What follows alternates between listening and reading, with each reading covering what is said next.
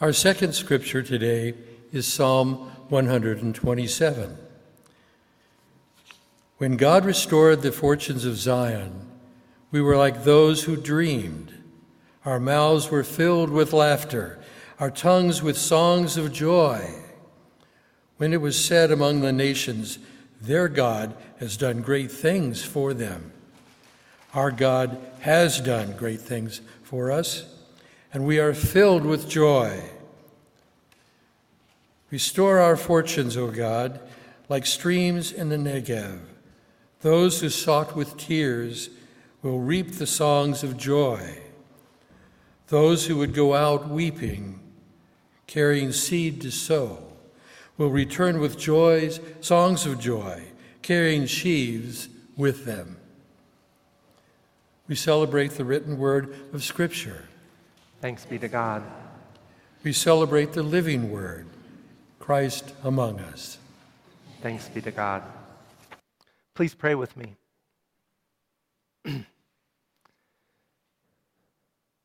Loving God, as you enter into the whole of life, may we experience and feel your presence here with us. As we listen to your word, may it become deeply embedded in us that we might live out your word for the world you love so much. Amen.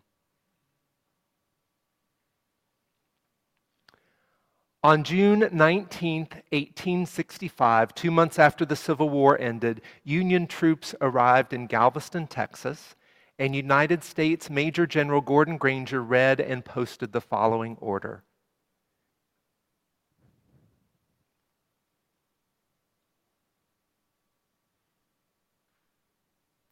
The people of Texas are informed that in accordance with the proclamation from the executive, the President of the United States, all slaves are free.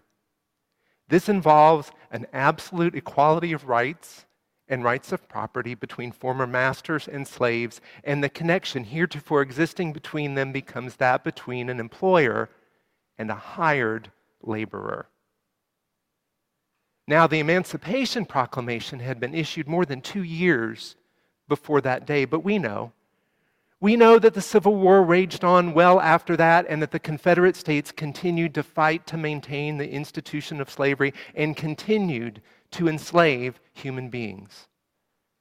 On June 19, 1865, the day we now observe as Juneteenth, as that day dawned in Texas, emancipation had not yet become a reality. The Civil War had been over for two months, but the former Confederate states did not readily repent and relent their enslaving ways. And so word had to travel to them with the authority and the power to enforce it. And so, on June 19th, 1865, General Gordon Granger arrived and read and posted General Order Number Three with the might to back it up. Juneteenth, now, a United States holiday marks that moment, long celebrated in the African American community, when the word of liberation reached Texas, the westernmost Confederate state, the moment it became real. The people of Texas are informed that all those who have been enslaved are now free. Imagine. Imagine what that moment must have been like for those who had been enslaved. Some of those hearing those words had been born in Africa. They had been brutally kidnapped, chained, enslaved, and taken from their families and their homeland. They had somehow survived the horrors of the Middle Passage. So many enslaved people crammed into ships crossing the Atlantic, so many dying along the way. And when they arrived on the shores of the United States, they had been sold on an auction block. Others hearing those words on that Juneteenth had lived their whole lives in slavery. Their parents, grandparents, great grandparents had been taken from Africa, and their family members down through the generations enslaved, sold, separated from each other again and again, transported across the southern states until they had arrived in Texas. All of those hearing those words that day knew the horrors of slavery brutal forced labor, rape, every kind of violence. As Nikole Hannah-Jones describes it, enslaved people were not recognized as human beings, but as property that could be mortgaged, traded, bought, sold, used as collateral, given as a gift or disposed of violently. They knew all that in their bodies and in their lives. And now they heard these words all those who have been enslaved are now free. When God restored the fortunes of Zion, we were like those who dreamed.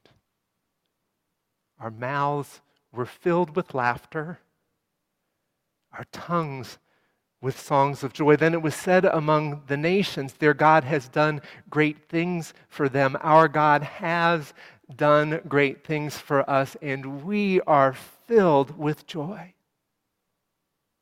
Imagine what that Juneteenth moment must have been like for those who had been enslaved. Psalm 126 sings liberation like that. Psalm 126 likely arose as a song of a people recently returned from captivity in Babylon. They too had been taken violently from their homeland, part of the plunder of war, carted off to Babylon into exile from home as all they knew was laid waste. Psalm 137 laments the cruelty of their captivity. By the rivers of Babylon, we sat and wept when we remembered our home. There on the poplars, we hung our harps. For there our captors asked us for songs. Our tormentors demanded songs of joy. They said, Sing us one of the songs of Zion. How can we sing the songs of our God while in a foreign land? Robert Alter calls Psalm 137 the impossible psalm. The lament is so painful that it renders the very psalm itself impossible to sing. In the pain of this moment, how can we sing these songs of home as they hung up their harps in the trees? Then, in Psalm 26, when they are allowed to go home, when they are at last free, those songs burst forth. When God restored our fortunes, we were like those who dreamed. Our mouths were filled with laughter, our tongues with songs of joy. In the voice, verses that follow, the psalm compares it to streams in the desert. For them, the wadis of the desert, what we in California might know as arroyos, those dry, parched places that when the rain comes, become streams of flowing water. This summer, we will be immersing ourselves in the breadth and depth of the Psalms, what some have called the songbook or the prayer book of Scripture. We'll experience the Psalms as they sing with blunt, poetic honesty the whole of human experience the lament, the liberation, the joy, the suffering, the anger, the quiet desperation, the fear, the learning, the thirsting, the regret, the forgiveness, the peril, the rescue, the comfort of community, the betrayal of friends, all of life laid bare, waiting to be sung. Waiting to be sung by a people longing for a God who is longing for them.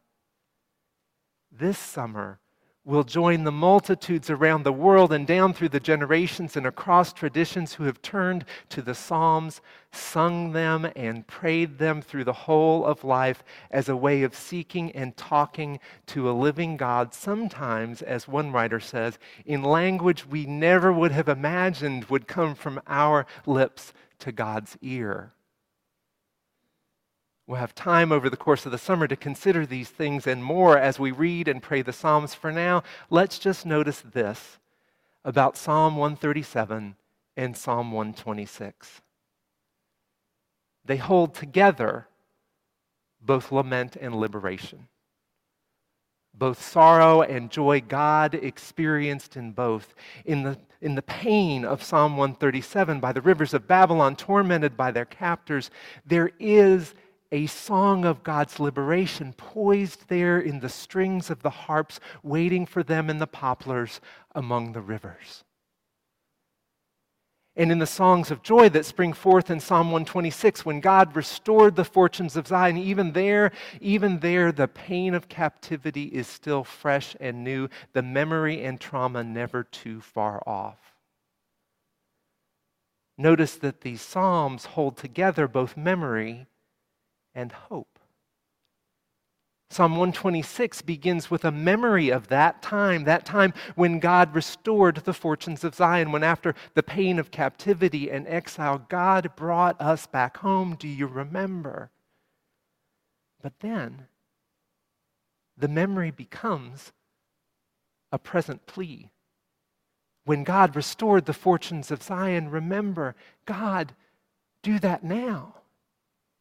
Do that again now, restore our fortunes, O God. They find themselves back home now facing the next trouble. They've returned to a homeland that has been burned to the ground. They have to rebuild everything, and life is hard. And so they remember the God who rescued them then, and they sing that liberation into their present distress. Notice, this psalm is a living text the people remember their encounter with God in lament and liberation. They sing that memory into the present hope, and the hope pulses off the page. We see the long season of planting and harvest. Those who go out to sow with tears, out in the lament of hard labor, return with the harvest of God's liberation. They go out weeping and return with songs of joy. They are transformed, they are freed as they join in the continuing experience of God's liberating love. The psalm comes to life in them. The psalm transforms them and their world, lament flowing into liberation, parched desert earth gushing forth with living water, weeping transformed into joy. As we move through the Psalms of this summer, maybe we can ask of these Psalms as we read them, each of the Psalms, what is the lament? What is the liberation? And what does this psalm require of us? What does this psalm require of us for it to come to life in us? What does this psalm require of us if we are to be transformed? As we read these psalms on Juneteenth, maybe we can ask those questions of that day. We hear the lament rising up out of the horrors of slavery. We hear the words of liberation. All those who have been enslaved are now free. And we ask, what must that have meant for those who had been enslaved? But then let's also ask this what must that have meant for those who had participated in the enslaving? For those who had been complicit, for the white folks of Texas hearing those words, what did that day require of them? It required them to stop Stop. Stop brutally enslaving other human beings. Stop the violence. Stop the degradation. Stop making money on the stolen labor and lives of others. Tear down the institution from floor to rafter. Stop your enslaving ways, period. But we know, we know that though the institution of slavery was declared dead that day, resistance was fierce. And the power over of American racism mutated into systems that persist to this day. We've studied that here. We've studied that here in our anti racism learning and work. From the work of Michelle Alexander and others, we know how white resistance to Reconstruction was enacted into laws known as Jim Crow. We know how that resistance persisted all the way through the legislative achievements of the civil rights movement. We know how a new Jim Crow persists to this day in judicial systems that result in the disproportionate mass incarceration of black Americans. From the work of Isabel Wilkerson and others, we know how racialized systems of housing and school segregation persist, part of what Wilkerson calls an intricate caste system that continues to harm black Americans and benefit white Americans. The Golden Gate Village Residents Council continues to school us in how those systems of housing and school segregation persist here in Marin County and we continue to learn how our benefiting from those systems, from those systems that harm others, is complicity. Just as the liberation of Juneteenth reverberates on down the years into the present day, so does the lament. The work of liberation is by no means complete, and so, particularly in a community here that is not pre- predominantly not black, as we remember and celebrate, celebrate Juneteenth, for it is a joyous day indeed, it's also on us to ask what does Juneteenth require of us? What do these Psalms of liberation and lament require of us? To paraphrase something Professor Yolanda Norton said from that pulpit, they require that we stop. Stop participating in systems that oppress, and that then we join the work to actively dismantle them. That's the broad answer. And I also want to be specific because we get hit with all of that, and it's big, it's tough to absorb, and we're left saying, but what can we do? Actually, it's not hard to find the work that is ours to do because it's everywhere and it's right there in front of us. We can start with communities and organizations we know who have had the grace to invite us into this good work. We can celebrate Juneteenth and remember and tell the story tomorrow. The residents of Golden Gate Village and the friends of Golden Gate Village and the Marin City community have invited us and all of Marin to celebrate and to recommit to the work of Juneteenth in Marin City's celebrations. There's a prayer breakfast that some of us are going to. I, I, heard on the news that it was sold out, but you can join in the 10:30 a.m. opening ceremonies and march in Marin City. We can join the work. For the past few years, those same communities have invited us to be active in continuing issues of racial justice here in Marin County, particularly by speaking up to the Board of Supervisors, most recently against the racism embedded in the Drake Avenue Development Project, and four, a citizens commission to hold accountable the Marin County Sheriff's Office. Barbara Rothkrug went and spoke on that at the Board of Supervisors meeting last week. We can support organizations that do the work, particularly those led by people of color.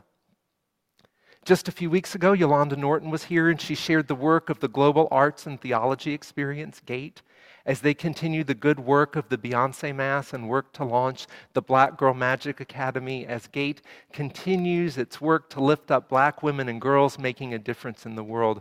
We can support their Juneteenth initiative by giving on the GATE website. And as we act, we can continue our learning and join our voices in telling this part of American history and telling it true. When I post the text of this sermon, it will have footnotes to the works I've referenced, links to some of them. Give them a read. For Juneteenth, as, and as we head toward the 4th of July, I particularly recommend reading of some of the 1619 Project, and there's a link to that in the, in the manuscript. And we can continue that learning and work as an integral part of our spiritual life. As we begin our Psalm series, I'm reading Psalms for Black Lives, Reflections for the Work of Liberation.